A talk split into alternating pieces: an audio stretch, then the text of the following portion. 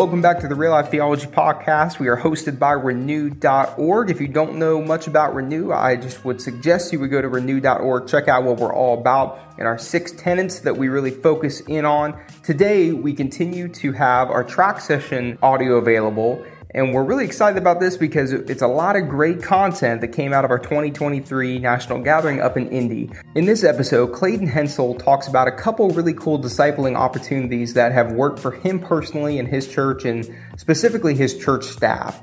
The main one that he hones in on today is the idea and the concept of having people live with you as a disciple making opportunity. He has been living this out for years, and his staff has as well, so he provides really good insight on what it looks like to close up disciple somebody that lives with you and provide a really good opportunity for someone to pay off student loans be able to save up for a down payment on a house and really just get a head start in ministry where housing is so expensive, rent's expensive, and he describes what it looks like to have someone live with you, disciple them intentionally, and also help them out in their life. So it really is, in many ways, a holistic type of discipleship. I know in my own life, when I was an intern at a church, this was really helpful for me. I lived with a few different people while I was in college, and it really made a big impact on my life and my walk with Jesus. So let's go ahead and see what he has to say. I think this will be a really helpful podcast for a lot of leaders that are looking for more intentional ways to disciple others.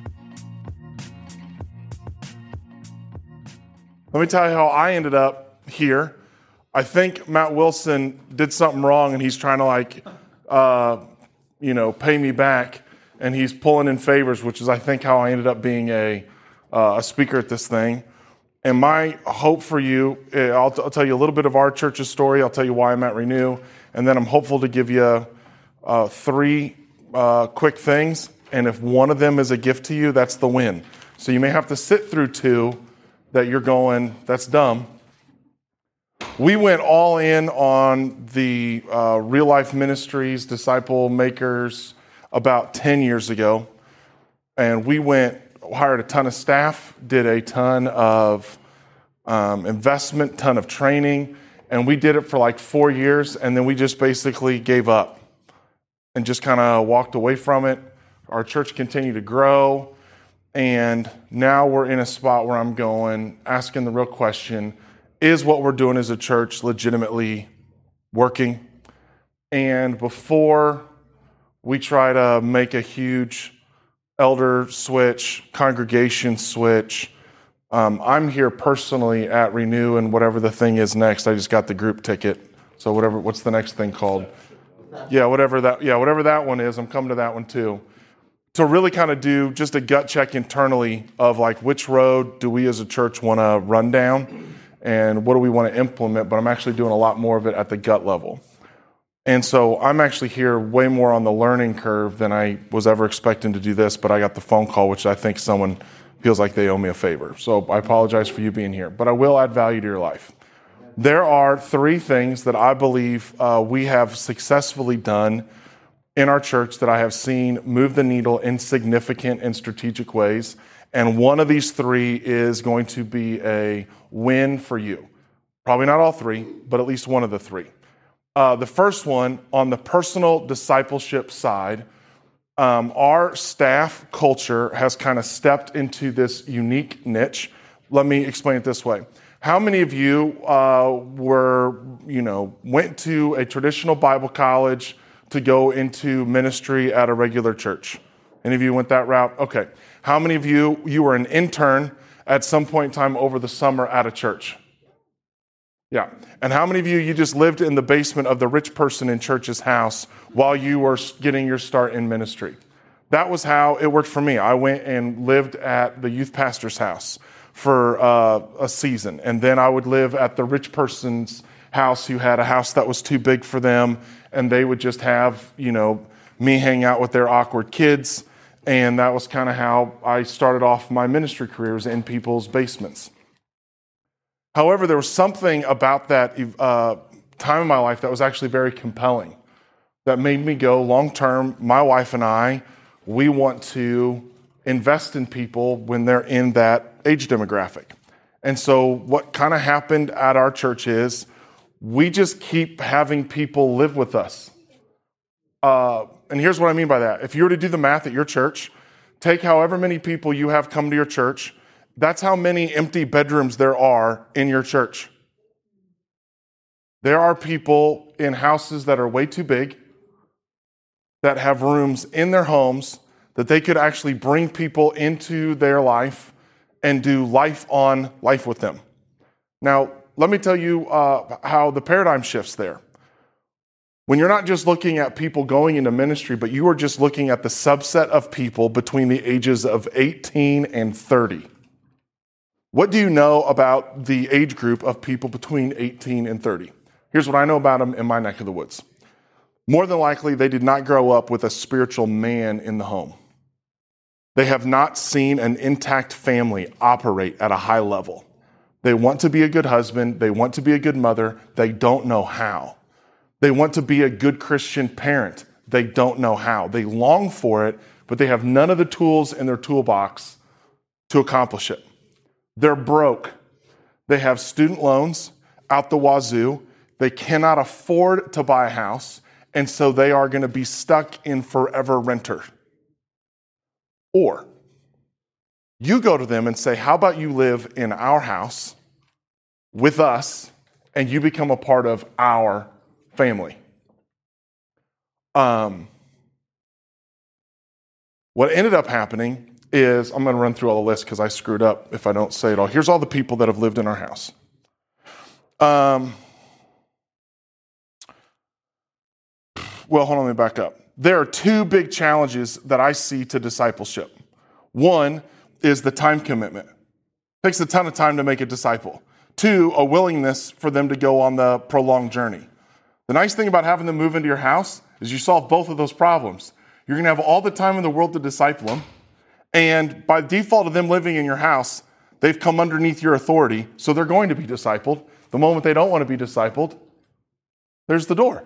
Like, if you don't want to live in our environment and be a part of what we're doing as a family, because my family's being discipled, and we've had a couple people hit the door. So here's all the people we've had uh, live with us. Uh, my sister lived with us. Then my sister and her family lived with us.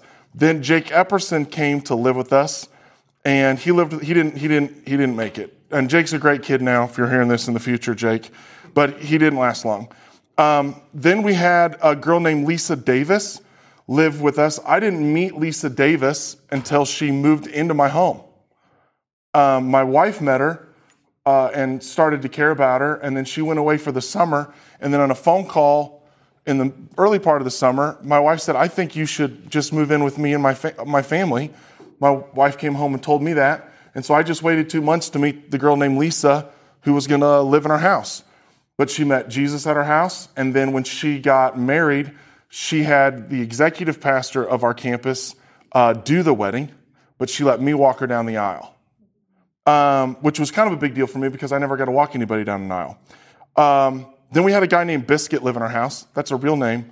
Um, he lived there. Uh, a guy named Ryan Garrity. Uh, both the Biscuit and Ryan Garrity came on staff at our church, were employees of our church and are still in ministry at our church. And then, believe it or not, my sister's family again moved into my house. We've we've since kicked them out. Actually, the neighborhood kicked them out. We had too many people living in our house, and the neighborhood said that's not that's not that's not okay. Um, here are the wins, the pros and cons, because you're sitting there going, Clayton, that's a young man's game. This is dumb. One, they're incredibly helpful around the house. You have your own built-in moving crew of adults so anything you want to do, you want to knock out yard work around your house, you've got a whole bunch of people that are now a part of your family. So when it's time to pull weeds, you just got that many hands pulling weeds in your house. When you decide to paint a room, you have that many hands. The cool thing is, more than likely, they are learning how to pull weeds, how to sharpen mower blades for the very first time because they've never had an attentive uh, father figure or an attentive mother figure. Um, it's a great source of joy for my kids. My kids have always loved it. Uh, they have always enjoyed it. We have huge financial, uh, or we have hu- very specific rules. So I don't want you thinking that like I would get up on stage at our church in Visioncast, hey everybody, have people come live in your house. Jennifer and I think about a, a group of people. We will pray about it. Uh, basically, what I mean by that is if my wife says okay, we just do it. That's kind of like what it what it turns down into. So I didn't even get to be a part of the conversation about Lisa moving in. But uh, they pay rent. Like, it's not a, I mean, I, I can't afford to feed, I mean, when Biscuit and Ryan were living in my house and they're both taking 45 minute showers and they're eating like grown 20 year olds, I can't, I don't have that kind of margin. So you pay, you pay rent to live in my house, which is fine because it's incrementally only more, that more expensive to feed six people than it is to feed four people. But for them, they're able to save money for a future down payment on a house, get themselves into a different car. But uh, like we have young kids, so like I just told them, here's the line in our upstairs. If I ever see you on this side of the line upstairs where my kids are, um, our you living in my house has come to an abrupt end. Not that I don't trust you, it's just that I don't ever have to want to have to wonder. So like you can live in my house, but if I ever see you past this doorway, I don't care if I'm upstairs. Like you have to ask permission to cross this little spot. Here's what I can tell you. I started doing it, and now every member on our directional team has had people live in their house. Other staff members are starting to have people live in our house. And the people who live in our homes end up coming on staff, getting incredibly serious about their faith journey, and it sets them up for a much brighter future. So, this is something you don't have to ask anybody for permission for. You just have to go, I have a spare room, which Christians in the first century were known for their hospitality. They were known for going, well, they didn't go, we have extra room. They just said, we'll make room. But there are all, I mean, we have, an, we have a 19 year old worship leader at our church. Horrible family. He lives with an 80 something year old woman. She doesn't charge him rent for him to live there, but he takes care of the yard work and picks up the groceries for. So an older woman isn't having to give all of her income to a nursing home. She gets an opportunity to love and pour out wisdom on a young guy who's had a really crappy home life. He gets an opportunity to add value to her, and you've created a symbiotic relationship, and it didn't cost anything in your church budget. Number two, um, you can come back and ask other questions. Well, let me end this one. Let me end this way. Here's the question that Jennifer and I have asked ourselves How many sons and daughters of the faith will we have? Um, so we have our natural born kids. But how many more can we have? How many people are going to go, yep, that person was my spiritual father? And they weren't just like the person who discipled me at Starbucks on Tuesdays, but they legitimately brought them into my home and said, live with me, walk with me, you see everything about me, highs and lows, which, depending on how you and your marriage are wired, you'll fight quieter when you have strangers in the house. And sometimes fighting quieter is a good thing. Um, okay? Second thing, uh, this is what we did. So that first one's uh, personally. Second one I want to talk to you is corporately. What did we do to kind of ratchet up the discipleship game at our church? So we had a problem at our church. Um, we know the power of dedicated time away for spiritual growth and renewal. You're here. You get it. Um, this summer, I'm guessing right now you are all doing signups for your kids to go to camp. Right now. Yep. You think that's super important, right? Yeah, you've been doing it for years. Uh, the problem is we send, get our kids on fire for God and we send them home to lukewarm parents. And so we were going, like, at what age do you stop carving out time in your calendar for spiritual growth and renewal? So we decided that we uh, were going to do something about it. And we also read all the statistics, like wherever the man goes, the family follows, but we ended up doing this for women too. So, what we realize is our church will never reach its fullest potential without men passionately committed to the advancement of the kingdom of God. And so, we believe that our greatest return on our investment in ministry is directed towards the spiritual engagement of men in our church. So, we decided to do something about it. We launched a conference called Uncommon, and the tagline is because ordinary isn't working. And they, uh, men in our church know that ordinary isn't working. They are spiritually, they're dead. Occupationally, they're bored and burned out. Relationally, they're empty. Sexually, they're embarrassed. They're either not in a healthy place with their spouse or doing devious things to fill the void. Financially, they're not finding any satisfaction. Many of the men in our church, I don't know what it looks like at your church, are living through the cry of Ecclesiastes. They're just experiencing meaningless. And what do we want to do about it? So, uh, our elders totally believed in what we were doing, and they gave us permission uh, to have zero budget dollars to launch this incredibly important initiative. And so we did. Uh, we launched it with zero dollars. We put it on credit cards. We believed that it would turn out. uh, we decided to do it crazy simple. You're going to go, Clayton, this is really the gift you want to give me. I'm not kidding you. This is the gift. We pick a man of the Bible, good or bad. We talk about it for three sessions one on Friday and two on Saturday of what God did with him, or in spite of him, or through him. Not uh, as a promise to be expected, but as a template to be followed. And uh, this year, past year, we did Gideon, the highs and lows. So here's the story. Uh, year one, we started it in 2014. We had 406 people in attendance, and we couldn't. Believe, we were tickled pink. Um, it has grown every single year. We've never had a down year. Last year, we ended up doing it in two different locations. The second one was Matt Wilson's church. Uh, we ended up taking a team of 29 people from our church, and um, 11 of them were just only 11 of those people were staff. The other group was a bunch of guys who, like, it was their first missions trip. Because, you know, if you go from Democratic state of Illinois to a Republican South Carolina, it's a mission trip. Um, here's the beautiful thing. So this year, we had 985 people attend uh, our Uncommon event, and 50% of them got involved in a D group, a life group, or a gripe group, whatever you guys call them at, at, at your church. In other words, our most successful D group assimilation tool, people pay to participate in.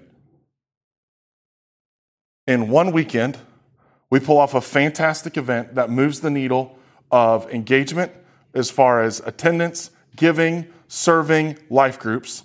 And our men pay for the privilege to show up to sign up for the thing that we would have begged them for multiple weeks to sign up for. So we're like, if that's how they operate, let's just double down. This is fantastic. So then, what, uh, so here's what it is, and you're going to be like, really, this is it? It's just 24 hours of spiritual focus, noon on Friday to noon on Saturday.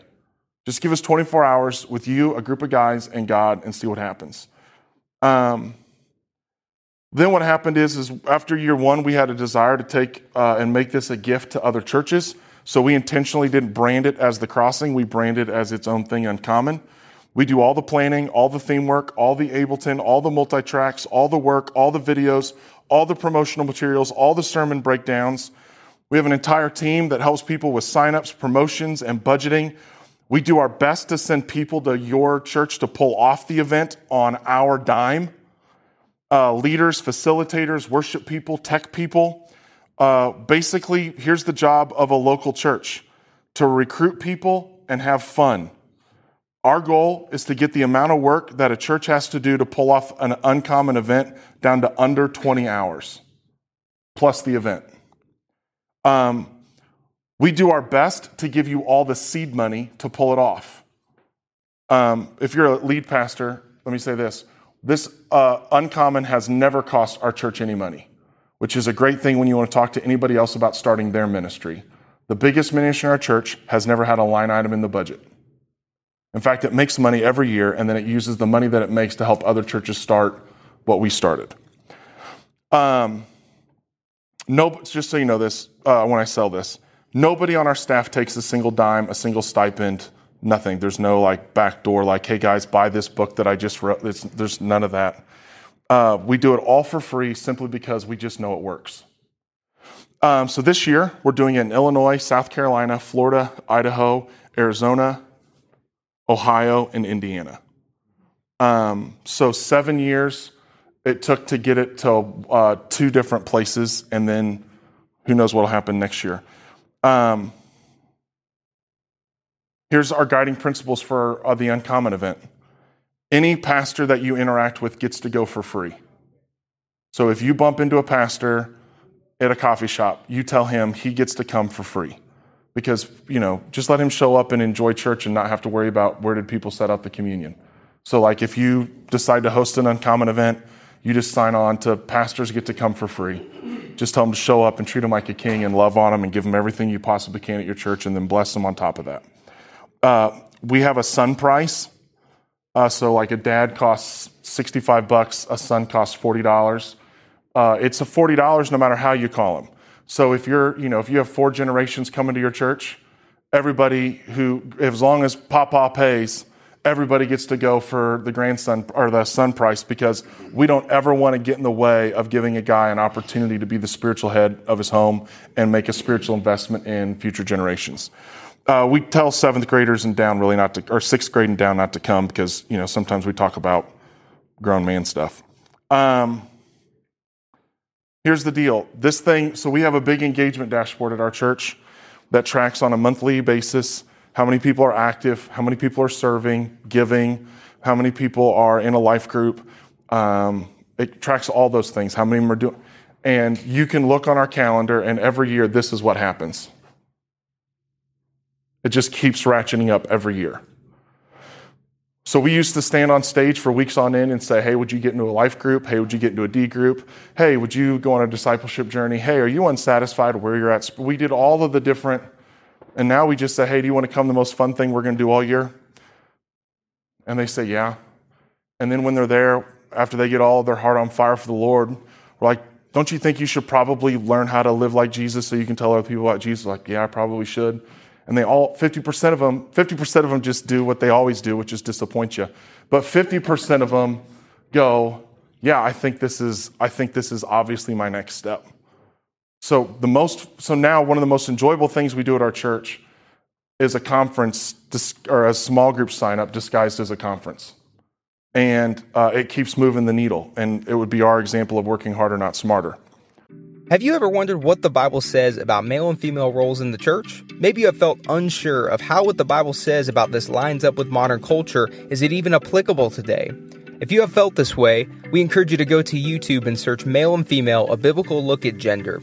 This is a special six part series produced by Renew.org to help Christians navigate what the Bible says about this polarizing topic and how to apply these teachings in your context today. If you would like to listen to this series, go to your preferred podcast platform and search the Real Life Theology Podcast, and they're becoming available there as well. If you would like all this great content in book form, you can go to Amazon.com and look up Male and Female, a biblical look at gender to purchase Renee Sproul's new book with all this great information in it. We just highly encourage you to check that out and grab a copy today as well. And share this series with anybody who may be struggling with this topic, who wants more clarity about how to understand it, apply it, and follow King Jesus more clearly today. Okay, last one. This is the last gift. I'm going to come over here so I can look like a teacher. I wanted to make it more official. Um, here is my leadership gift to you. The other ones were like practical ministry stuff. Um, this was a framework for me that helped me articulate 15 years of frustration in a leadership role. Because uh, I had led through a lot of vision casts, I had led a lot of staff meetings, staff trainings, and at some point in time, I was just completely fed up with, like, I've already said this. Why isn't this just who we are already? And so, what I want to take you through is what I call the six stages of ownership. So, you're getting ready to leave here, and you're going to go back to some group of people, and you're going to say, hey, we should start having people live with us. Or, hey, we should start a men's conference or a women's conference. Or, hey, we should start making discipleship a priority at our church. Here is what you can expect. I want to let you get out your binoculars and look into the future. Uh, because any vision cast, any initiative, any solution you're trying to implement or chase, any idea you want to implement, here's what happens. First thing is everybody hears it. Stage one, everybody in the room hears it. That's it. That's stage one. You've passed. Stage two, processing it. Uh, some of you, you have, uh, you would identify, self-identify as you are a fast processor, and some of you are slow processors. It's not that you're bad, you're just different. You have different RPMs, you have different torque. So you're the person who goes, ah, oh, man, I and somebody asks you, how do you feel about it? You shouldn't talk yet because you haven't processed. You need 24 hours to like circle back and go, this is what I'm, this is what I'm thinking. Here's what, well, I used to perceive this as an alignment issue. That people who are slow processors were actually not in alignment. And I would see that as adversarial instead of them just being hardwired differently. They just heard it. And now they're processing it. We're not stopping at processing. So why am I getting frustrated while they're in the process stage. This is about how God hardwired them. So I can't ask them to process faster. This is in their DNA that God put there. Like this is how they're just naturally wired by God. So you hear it, you process it, then you understand it. After you've processed it, that's when you start to go, you, you have knowledge of the why. It makes sense that you would pursue this particular agenda. I understand why discipleship's important. We want people to love Jesus in the future. They finally go, okay, I understand the why. You'll be like, Clayton, I don't know if I agree with you. You're processing it. Four, agree with it. You can understand it and still not agree with it. This is where you agree publicly. This is when you're in the room and people are nodding their heads. Mm-hmm, mm-hmm, yeah, mm, mm. You're preaching the sermon. You got a couple people in the front row. Mm, that's good. Yeah, amen. And I used to think that that meant something. It doesn't mean a thing. They're just agreeing with you. Then, fifth stage is you implement it. Agreeing is, I think this is okay, but I'm not doing it. I'm not not doing it. I'm not intentionally not doing it. I just, I'm not doing it. This discipleship move is great. I'm not not discipling people, I'm just not discipling people. Okay?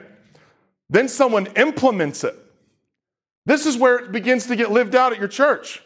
You get excited, you get fired up. This is fantastic. You've made it so far.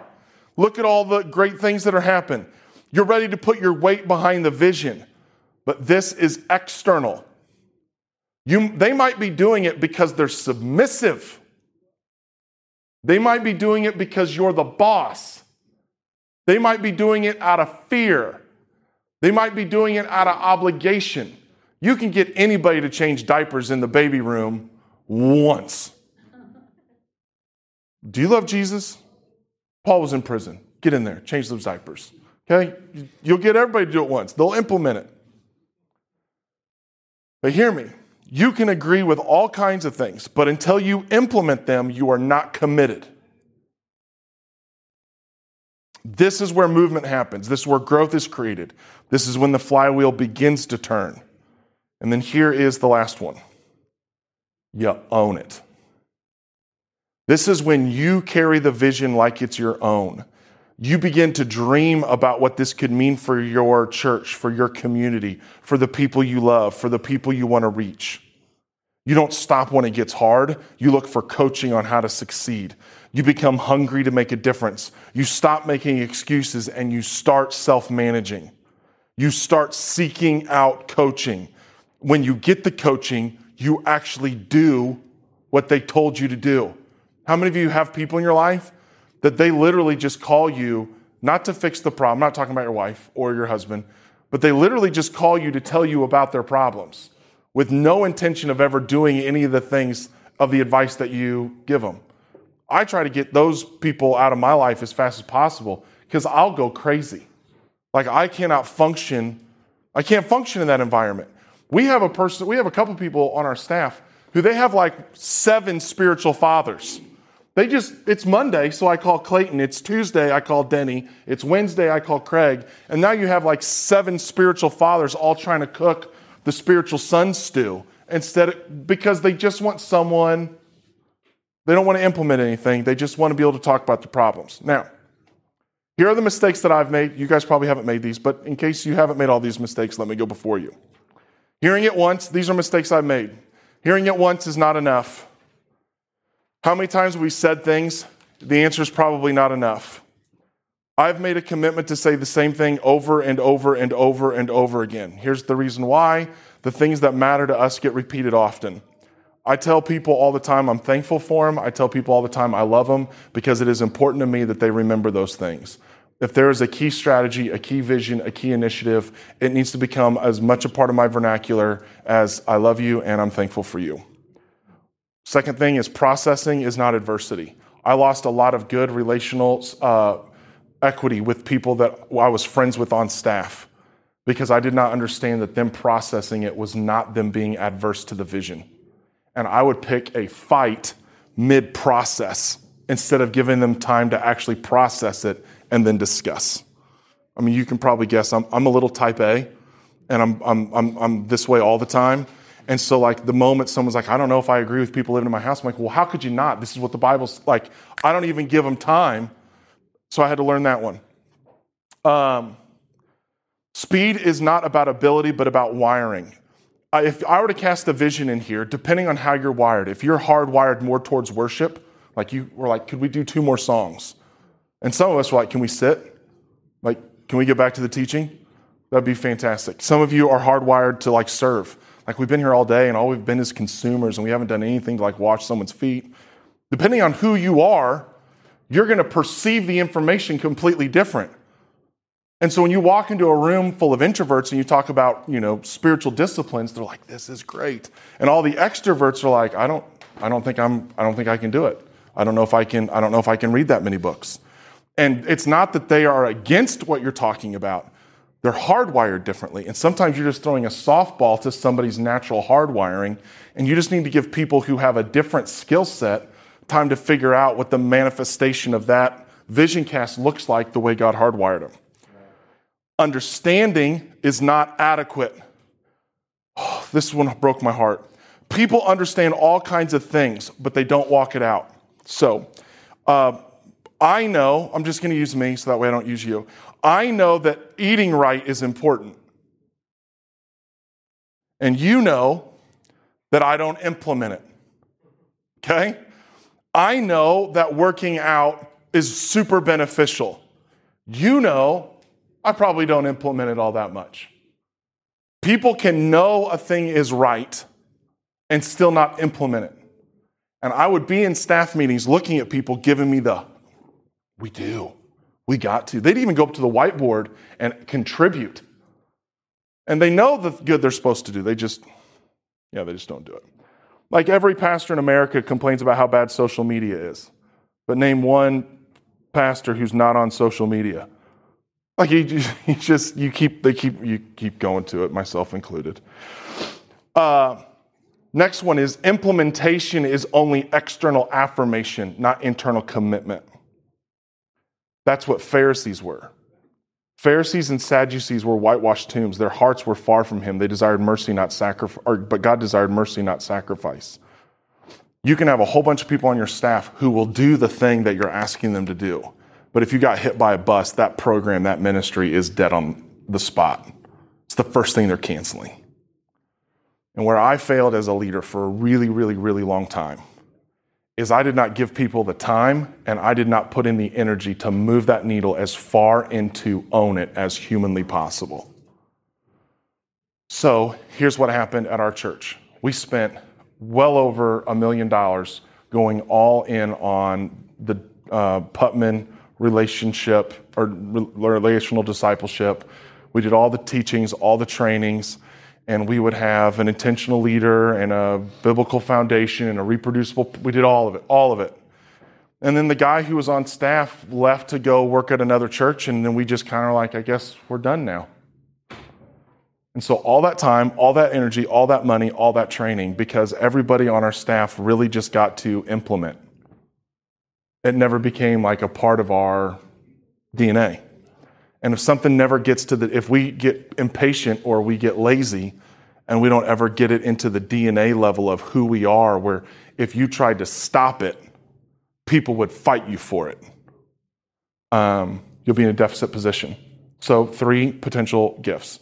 One is for you on the personal uh, discipleship strategy is realize that God gave you a gift by more than likely putting an empty room in your house.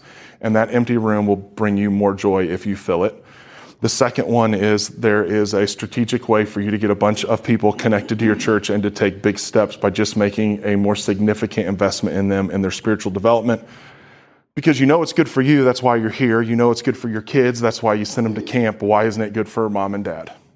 And then the third thing is, is for you as a leader, when you're trying to vision cast at any level, there are six stages, and you got to make sure you get all the way to the end. Otherwise, you really didn't get anywhere. I know that uh, everybody on my directional team ha, uh, has people living in their, I mean, has had people live in their house in the last year. Um, a couple of other people on staff have moved people in. So, I mean, it is, it is a, I'm not preaching this from stage. We're just living it, modeling it, and then people get jealous of it. I get nervous saying it from stage uh, because I do not want to be liable uh, for the stupid pill that somebody else takes. Because I know who I'm letting into my house, but I'm not advocating or setting up who should move into your house. Um, so I can I can give people coaching on how I would do stuff, and we'll do that. I mean, we've even traded people. Like uh, Ben Elfrich, who's on my staff. Like I had a person, and then they just went to live with him after a while, and then uh, it was kind of like a draft. There was two people, and we kind of took one, and they took the other. I feel better about it when it's staff, and I think that when you when people start seeing the joy of it, um, actually everybody on my directional team has had multiple people live with them, and once you start seeing that it's fantastic. I mean, everybody has their bumps and bruises, but um, I think it's the future. I don't think kids are going to, I don't think 30, especially at six and a half, 7% interest rates, 30 year olds aren't going to be buying homes. And they're going to want to do all, they're going to want to do all kinds of weird things. So one of the guys was in my, well, both of the guys who were in my house found their girlfriend, got married while they lived with us. So like we got to be, you know, whatever you want to call that. Uh, I offered one of them to stay with us get married, live with us for two years, get all the way out of your student loan debt. And we'll just keep doing the $300 a month, which basically covers your food and water. And he wanted to go out on his own, and he did. He's a great guy. Man, he's great. Uh, got, a, got a dog, and then got her pregnant, uh, all in the right order, but um, married, dog, pregnant. but now if you were to ask him what's his biggest regret, it's that they didn't move into our house. I said, I can put insulation in the ceiling. Like, we're to be fine. but the, they, he wanted to be out on his own. And now he's got a dog that's no longer a puppy. It's no longer, it's past the cute stage. He's got to figure out how to navigate childcare. He's got, he can't buy a house. She wants to be a stay at home mom doing daycare. She, they can't afford to buy a house to have a big enough house to have more kids for daycare, and they're in a financial doom loop. And he's going, if I could just go back and live in your house and park my car in your driveway and have you wake me up mowing the yard and know that I have to weed eat, if I could go back to that world. Um, I think as pastors, it is an awesome thing to have people living in your home and they get to see your they get to watch you close. And you get to be and they get to realize that you're the real deal or you're not. And um, i mean they heard me and my wife fight and you know they picked her side which, is i get it i'm afraid of her too but holistically it's it, it's precious to me when i married my wife she had a, a daughter and her daughter has a great dad but I, for eight years, or for 10 years, she was living with us. And I was the one who picked up college. I was the one who helped out with the car. But when it came time to walk her down the aisle, she wasn't picking stepdad, she was picking dad. And like, I never got to have a little girl come up and sit on my lap. You know, I never got any of that. So then little did I know that when we invited Lisa to live in our house, that I would get to fulfill the dream of walking a girl down the aisle. And I'm like, how much, how much do you put on that? Or, um, you know, when your wife gets a pillow with all the kids' names, or they want to do a family picture, and my sons have, I don't think they're old enough to comprehend that all these people are not our family. Because my boys have seen all of these people live with us. So, like, they just expect them all to be at Thanksgiving. Um, anyhow, it's a, it's a, it's an easy button, and it's a very rewarding one. Thank you again for joining us on our podcast today. Looking forward to our next track session next week. And if you're unfamiliar with renew.org, we just invite you to go to our website, check us out, and see how we may be able to partner with you in your church in helping provide resources and disciple making materials. We'll be back with you next week.